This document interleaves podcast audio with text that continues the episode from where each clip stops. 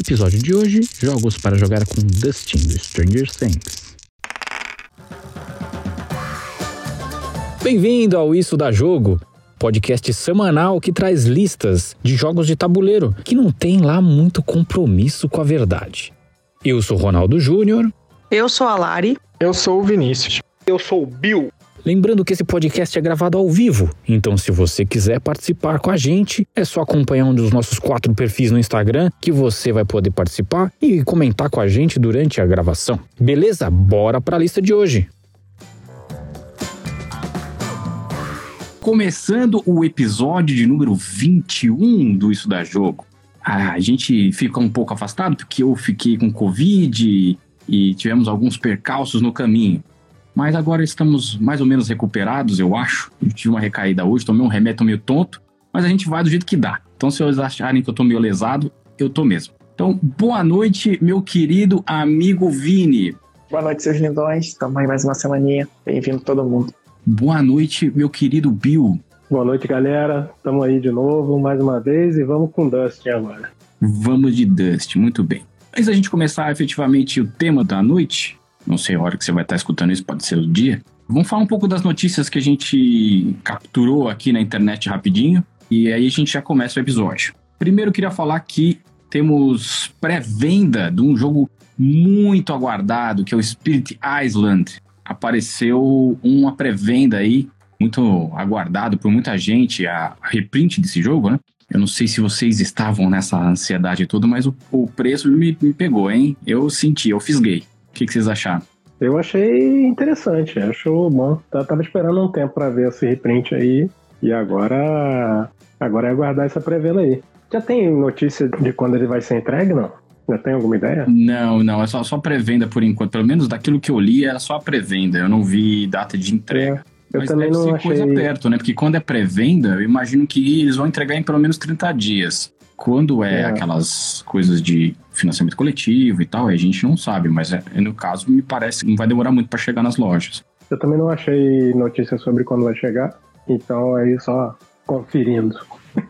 É, pois é, eu, eu- não consigo dizer se, se é, vai ser uma pré-venda mais estendida, né? Tipo dois meses, três meses, mas eu acho que não, acho que deve chegar, já deve estar para para chegar, porque eu já vi fotos internacionais do Spirit Island sendo entregue, né? Então, se tá chegando nos outros lugares, é porque aqui ele também deve estar por chegar. Deixa eu só dar boa noite aqui pro Carlos, que apareceu por aqui, esse lindo, saudades de você, e também eu acho que é o Tim que tá por aí.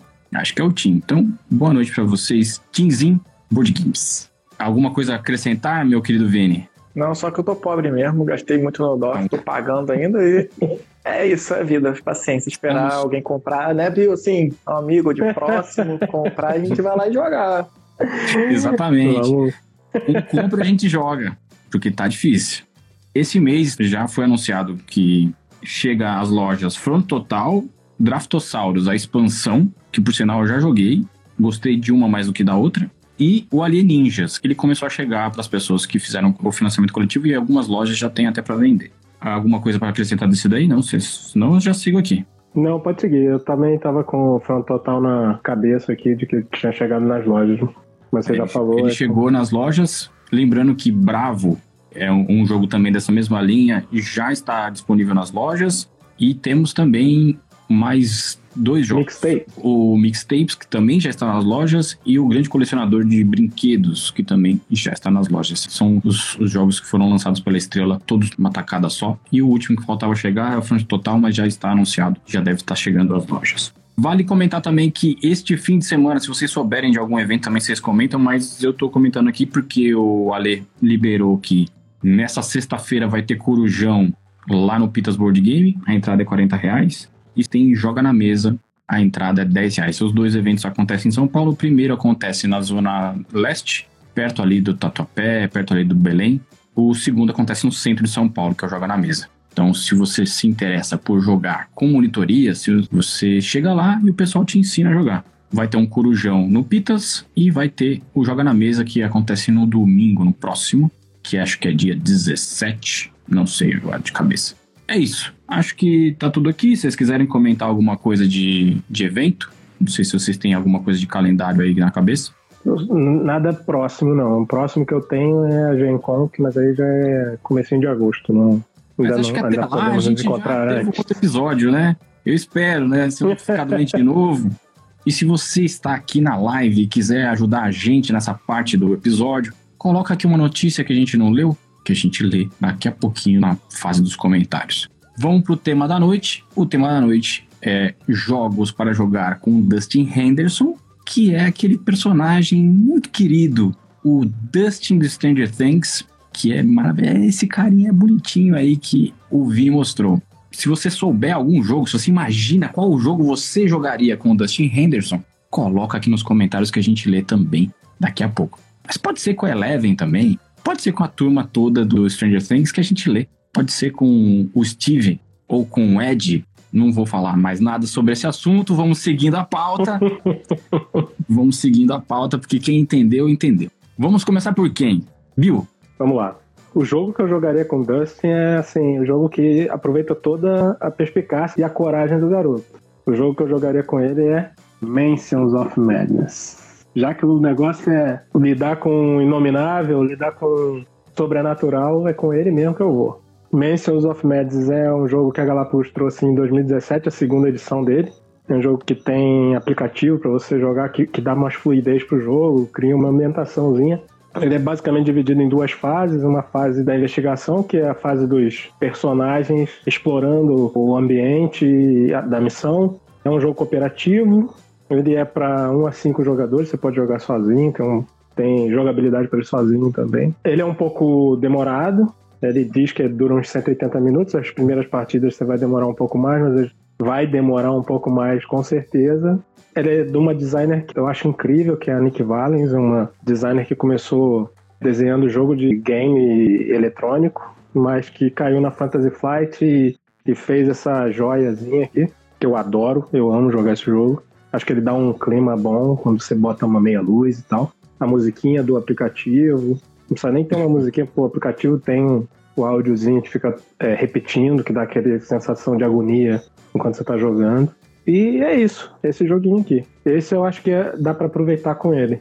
Dá para aproveitar bem com ele. O jogo são duas fases, a fase de investigação e a fase do mito, que é a fase do cenário se desenvolvendo. Você vai respondendo esses eventos que vão surgindo.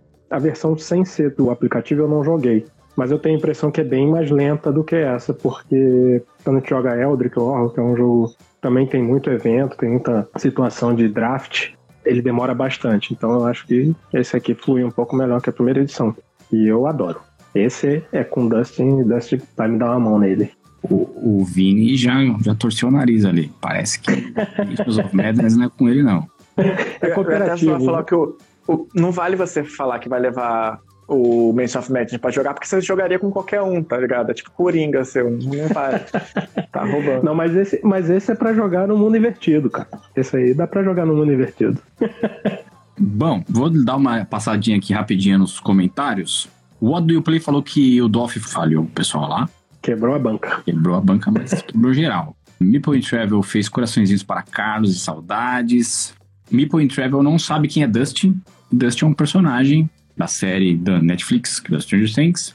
E ele é um personagem muito carismático. Dos mais inteligentes da turma, se não o mais inteligente da turma. E ele é, sei lá, é muito excêntrico e tal, é, é, divertido, é um dos personagens mais divertidos da série. Ao mesmo tempo, um dos mais inteligentes também.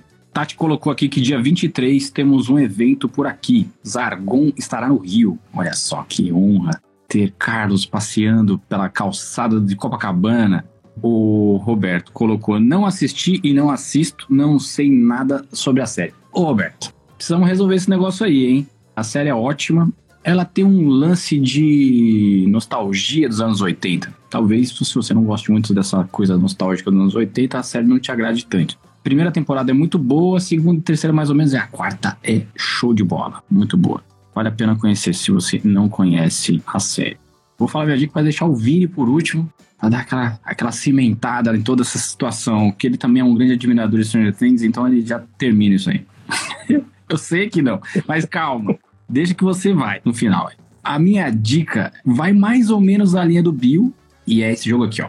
Tainted Grail, A Queda de Avalon, que é um jogo para um a quatro jogadores. Cada capítulo dura em média duas a três horas. São 15 capítulos, o jogo é longo e é uma aventura de capa espada no mundo arturiano, porque é, se passa no mundo do rei Arthur e é super sombrio. Os personagens, assim, eles não são heróis, assim.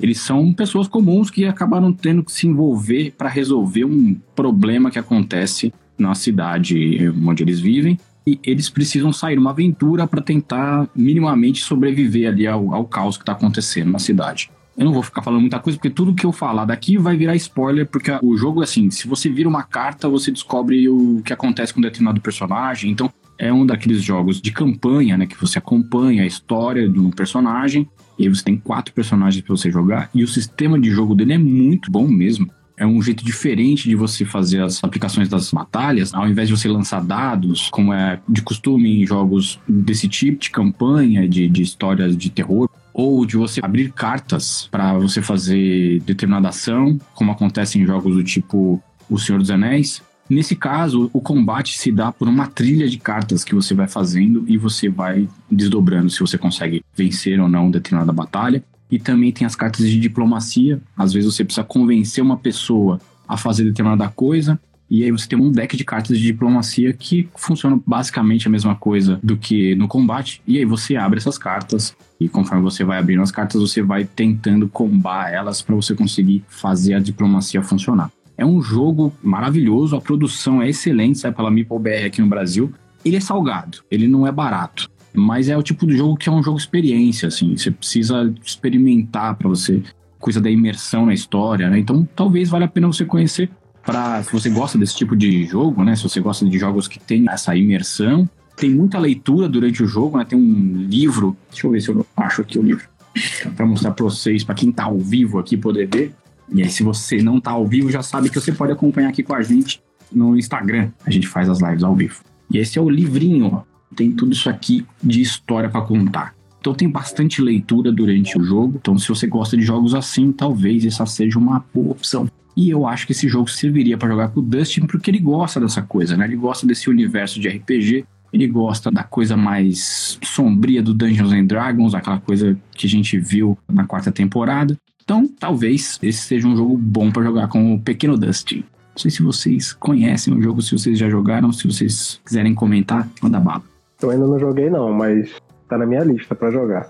Ele é intenso, né? Pelo que a gente vê. Você falou da era arturiana, mas ele pega tipo como se fosse um pós-arturiano, assim, né? Que é um período ainda mais sombrio, né? Como é, parece que os de... heróis de Avalon foram para uma batalha e não voltaram, né? Então não se sabe exatamente como tá o ambiente, mas é, é mais ou menos por aí. Meio arturiano, pós-arturiano, né?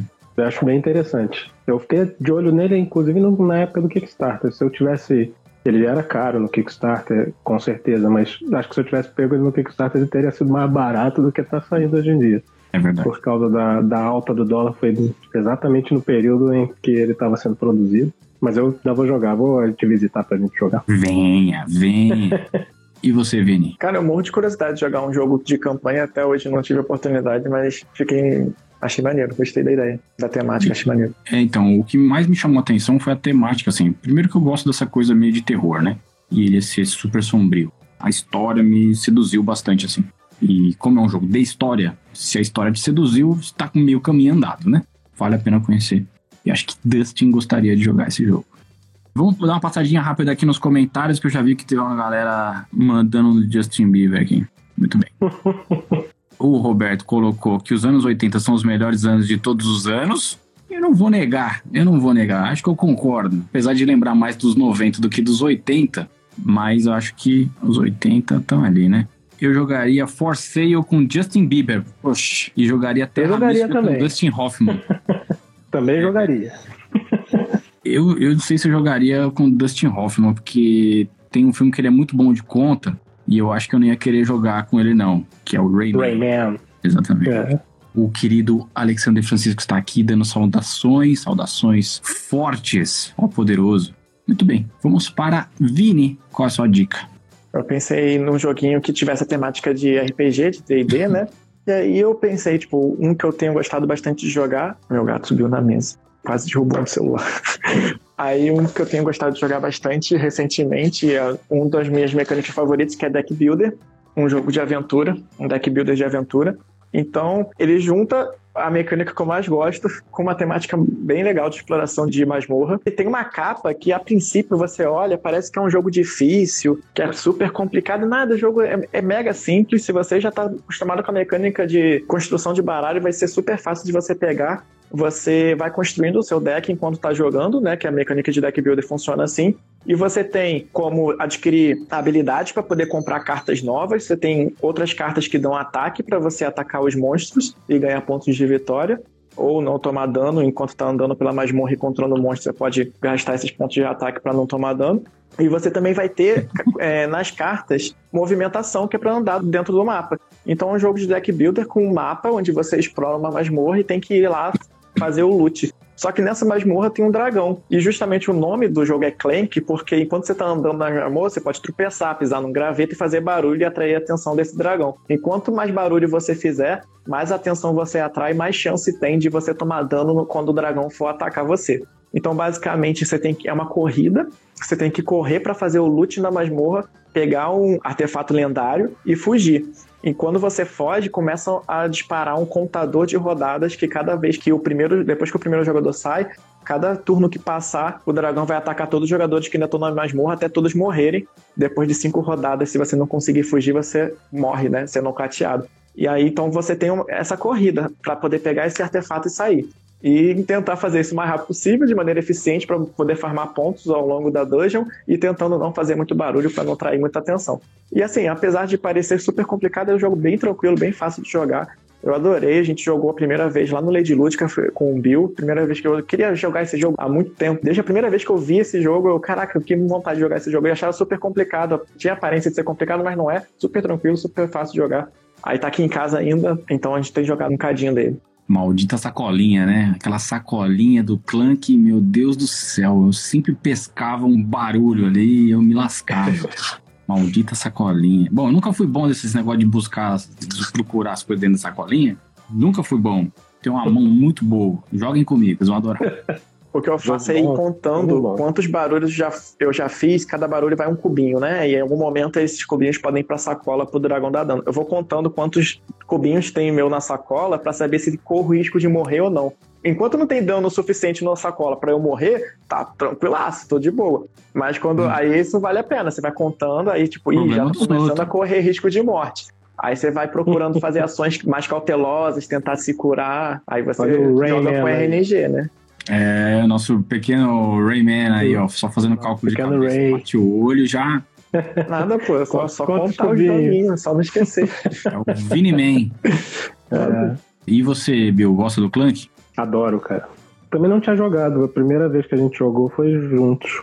E eu achei muito, muito fluido, muito bom. Ele rodou bem na primeira jogada que a gente teve. É, mesmo de primeira a gente jogou, né, de maneira bem prática, foi, não, não, não, ficou muito, muita dúvida, não tinha muito mistério assim do jogo, é fácil de entender. E mesmo em quatro pessoas, o jogo até que foi rápido, né, não demora tanto. Sim, isso aí. É, é muito, muito fluido. Mesmo pra primeira partida foi. Joguinho bom. Bom, vou dar uma passadinha aqui nos comentários. A Nath colocou que o Dustin tem que jogar Rockcore porque o Ed fez dele um pequeno metaleirinho. E é mesmo. É mesmo. Master of Puppets tocando ali. Muito bom, muito bom. bem. O Alex achou que o nome do jogo, na hora que você começou a falar do Clank, a hora que seu gato subiu, ele achou que o, gato, o nome do jogo era O Meu Gato Subiu na Mesa. Isso é um nome muito legal um jogo, hein? Meu gato subiu na mesa. Aí, Alex. Tá aí, ó, vou adotar aqui. um jogo aí, hein? Meu Fica gato subiu na mesa. E aí o gato vai derrubando as coisas assim, ó conforme a rodada vai passando, derrubando as coisas. vai empurrando para fora, né? Não pode ter, se sair você perde ponto. E se você Aí, fizer cair da mesa boa. de verdade, fica mais louco ainda. Vai jogando Achei pro chão. Assim. Tem que ser temático. Talvez, hein? O Carlos perguntou se não iam lançar o Clank aqui. Então, o Clank tem um problema de, pelo que eu sei, né, que eu vi outro dia um comentário num grupo que eu faço parte, é que existia a necessidade de um, de um reprint mundial para a Conclave trazer. E esse reprint ainda não aconteceu. Então, eles não conseguem imprimir por algumas condições contratuais, eles não podem fazer se não for na fábrica especificada e tal. Então, para acontecer um reprint, teria que ter um reprint mundial. E esse reprint ainda não aconteceu. E corre-se o risco de a Conclave até perder, né, nesse reprint, o direito de publicar o jogo aqui no Brasil, porque em todo o resto do mundo sai pela Devir, né? Aqui que sai pela Conclave. Pode ser que aconteça aí uma pernada, meio sem querer. Muito bem. E o Alex já colocou aqui, eu cheguei a pensar nisso, hein? Olha lá, já tá pensando na, na produção do jogo. Se for, o Vini é o culpado. O Vini aqui é culpado. Vamos para nossas dicas culturais, pra gente fechar o episódio dessa semana. Eu vou começar aqui porque vocês estão com a cara de que não lembraram da dica cultural. É isso mesmo? Seus vagabundos. Eu, eu tenho duas dicas. Eu vou começar aqui, ó, por uma dica de quadrinho, porque eu quase nunca falo de quadrinho.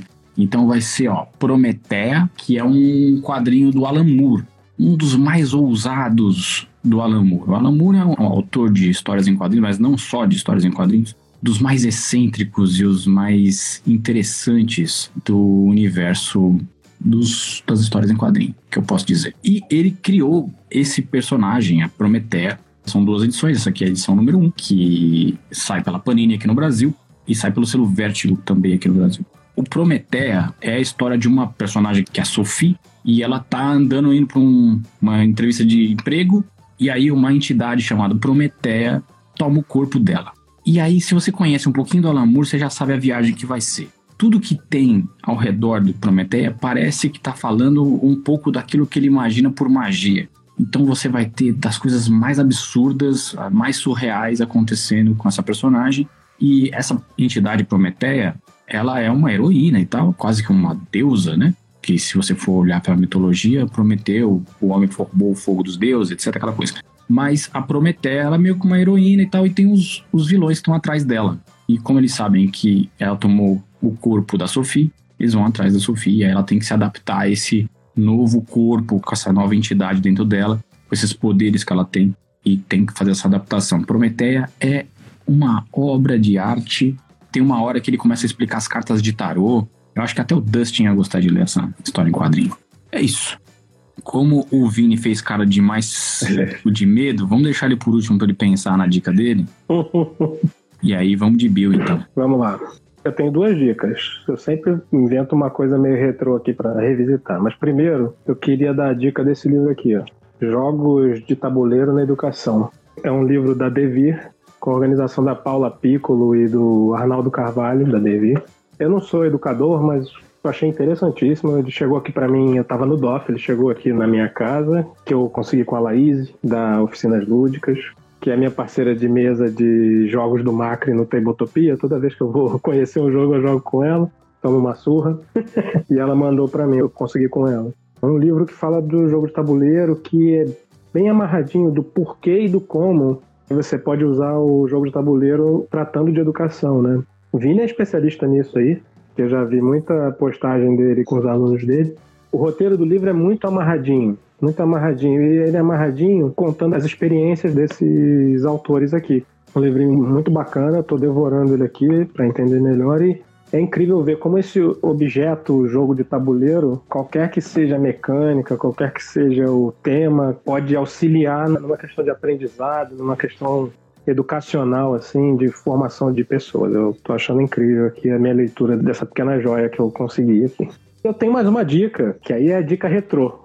Tô aqui com a minha indumentária de vingador, porque eu queria propor a vocês aí que estão ouvindo a gente, vendo a gente, que vão ouvir quando estiverem ouvindo, que revisitem lá o Caverna do Dragão, que é dos anos 80, que são os melhores anos, concordo, Roberto. Foram três temporadas curtas, não teve um final, mas agora tem um final que foi feito por uma comunidade de fã, fez um final que é o Requiem. Interessante, eu sempre dou uma olhada nesse desenho e você encontra no YouTube, acho que em canal de streaming só no Netflix, mas ele tem todo no YouTube. Então, fica a minha dica aí, se você quer conhecer um pouco mais do que rolava nos anos 80, passava lá no show da Xuxa, Vale a pena você ver Caverna do Dragão porque tem tudo a ver com Dustin, que é Dungeons and Dragons, é o desenho do Dungeons and Dragons, galera. Entre 83 e 85 foi feita essa joia aí. Essa é a minha dica retrô. Eu só queria falar uma coisa que legal que você comentou aí, quando você estava falando do livro, isso é uma reportagem no YouTube da BBC News Brasil falando sobre um negócio chamado reserva cognitiva. Na reportagem, eles comentam dos jogos de tabuleiro como uma ferramenta a ser usada para fazer essa reserva cognitiva. Eu vi isso aí, achei pensa, muito pensa bom. de modo estratégico, você usar a memória, lembrar, lembrar as regras, a gente quase não, não tem que ficar lendo manual, né? Usar a- os jogos de tabuleiro como essa ferramenta para fazer essa reserva cognitiva. Achei interessante. Assistimos ontem essa reportagem e falei assim, pô, que bacana, né? Que a gente vê que pode ser usado como uma ferramenta. Aí você junta com um livro que você está lendo como processo educacional, né? Catiele do Jovem 2 usa bastante também nos atendimentos individualizados que ela faz. Ela sempre tá usando Uhum. algum sistema de jogo, Uhum. ou um jogo propriamente dito no final.